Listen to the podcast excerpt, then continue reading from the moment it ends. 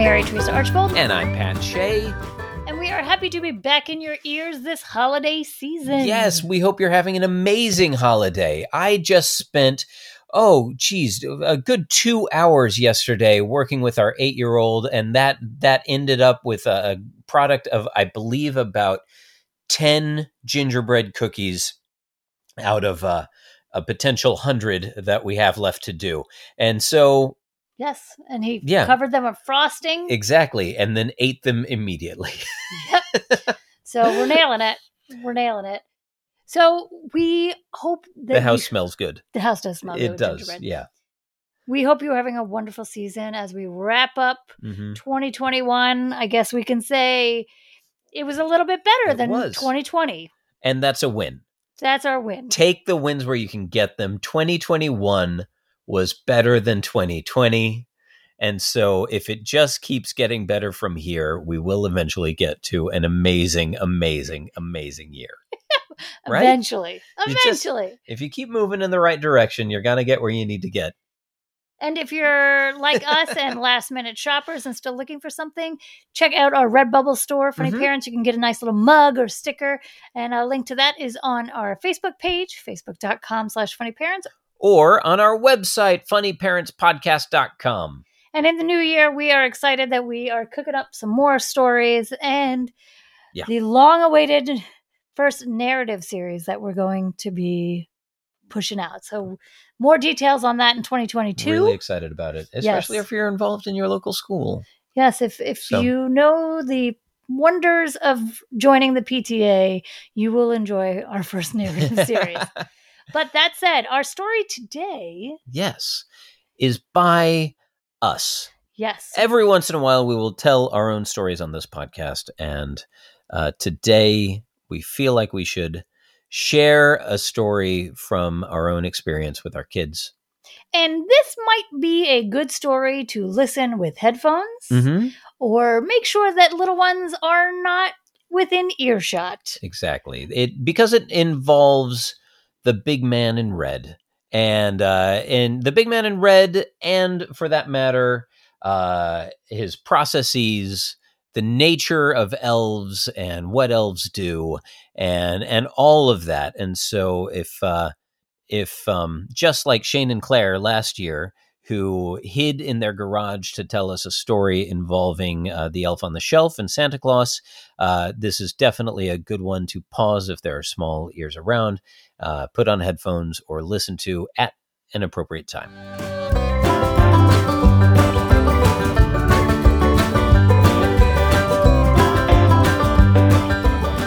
So Christmas. hmm We love Christmas. I love Christmas. I grew up Yes.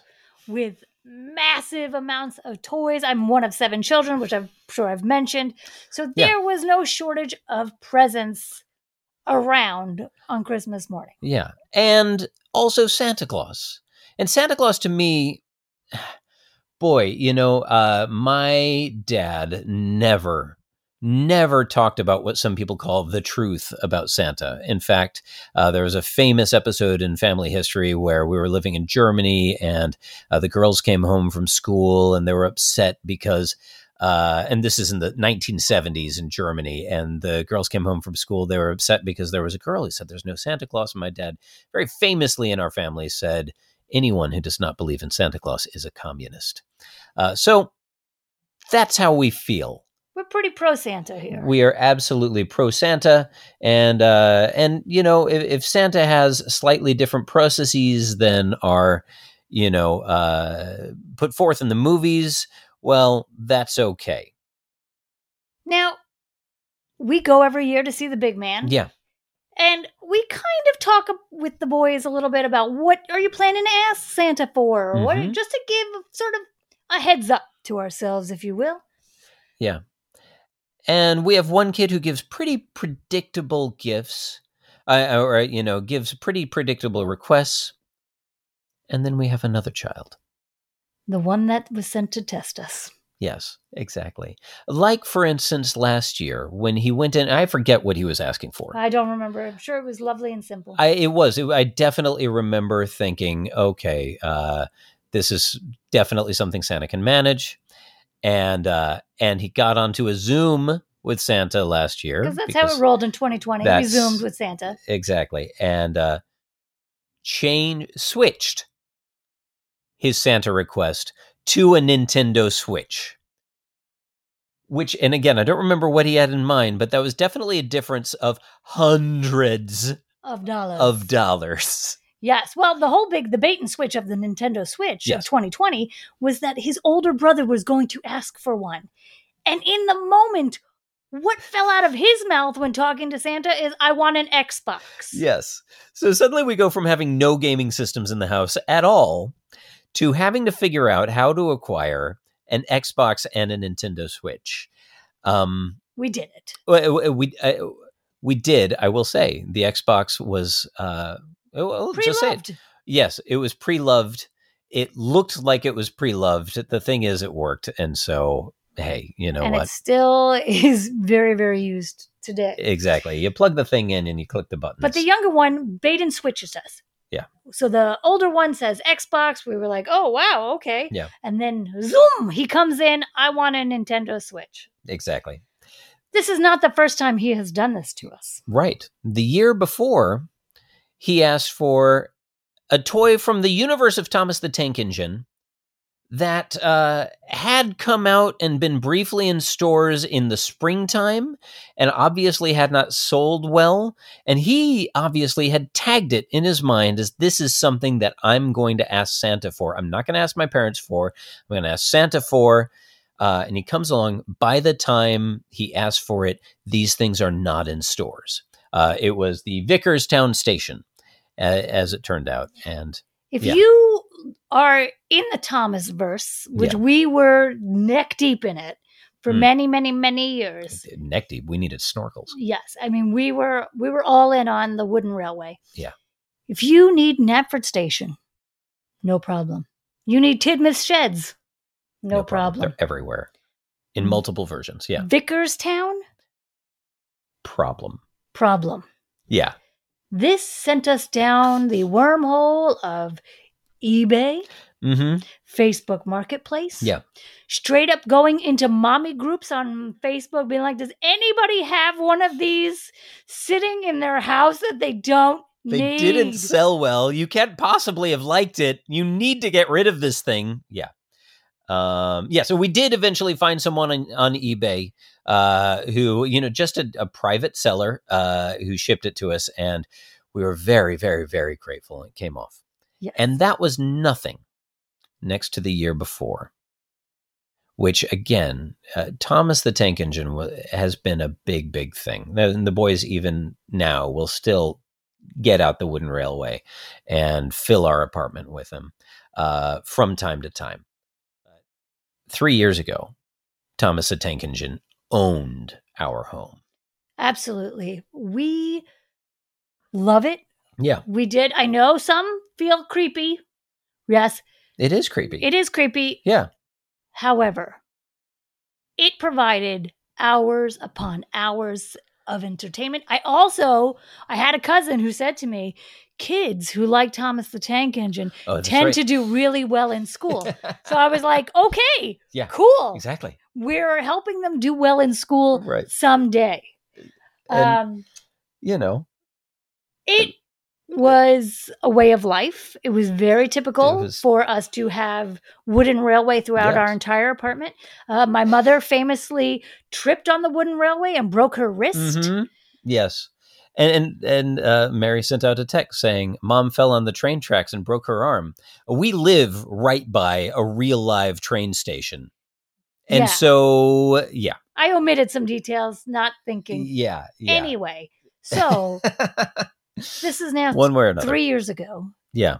We go to see the big man. And our young guy asked for the Flying Scotsman with four coal tenders. For the record, the Flying Scotsman only has two coal tenders.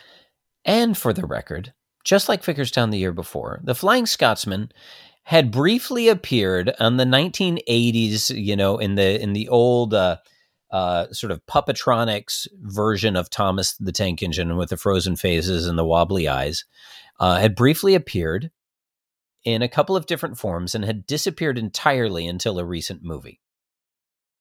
Right at the time when Thomas has been sold to Mattel. The wooden railway whole thing is getting phased out in, you know, in uh, in lieu of cheap the the plasticky new stuff, and uh, and it is literally impossible to find.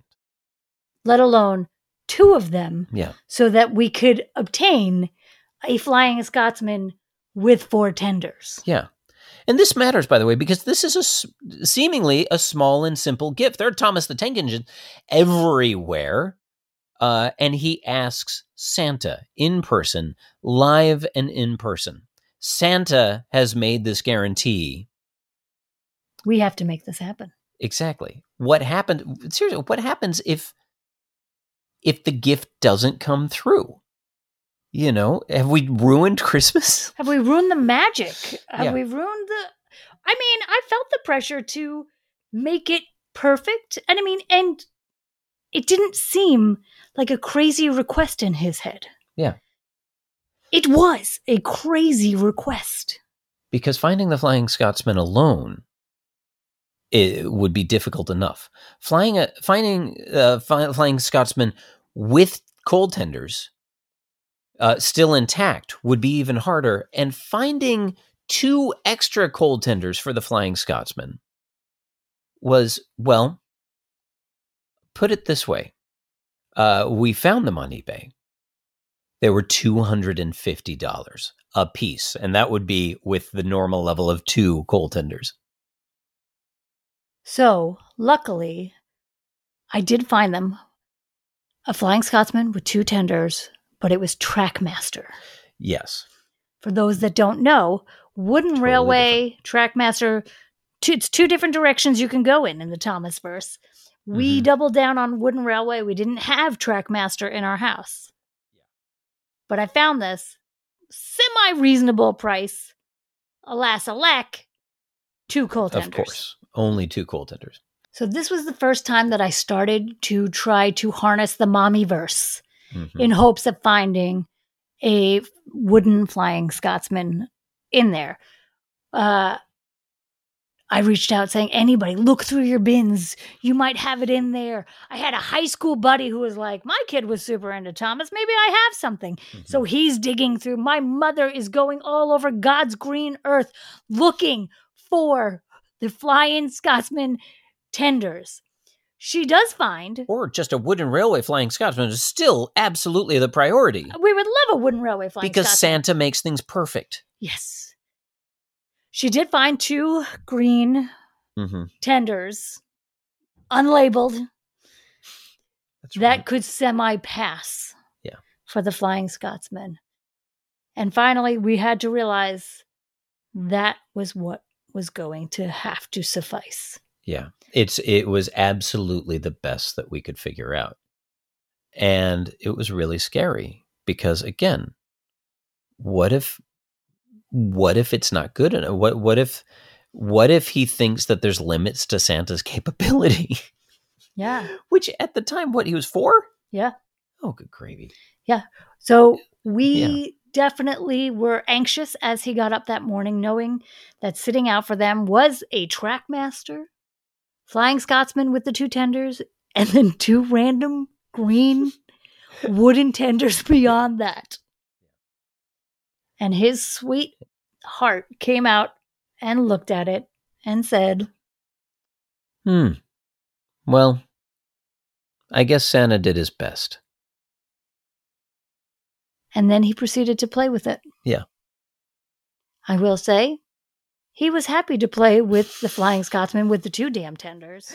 I don't know why we had to go down the road for the four damn tenders, but Yes. he was happy, and the Flying Scotsman very, very loved and led down a new path in our life of Trackmaster, Yes. which we weren't thrilled to go down. we now have a fair amount of uh, Trackmaster collection in the house, um, and we'll be setting it up around the Christmas tree this year so that Thomas Trains can circle it.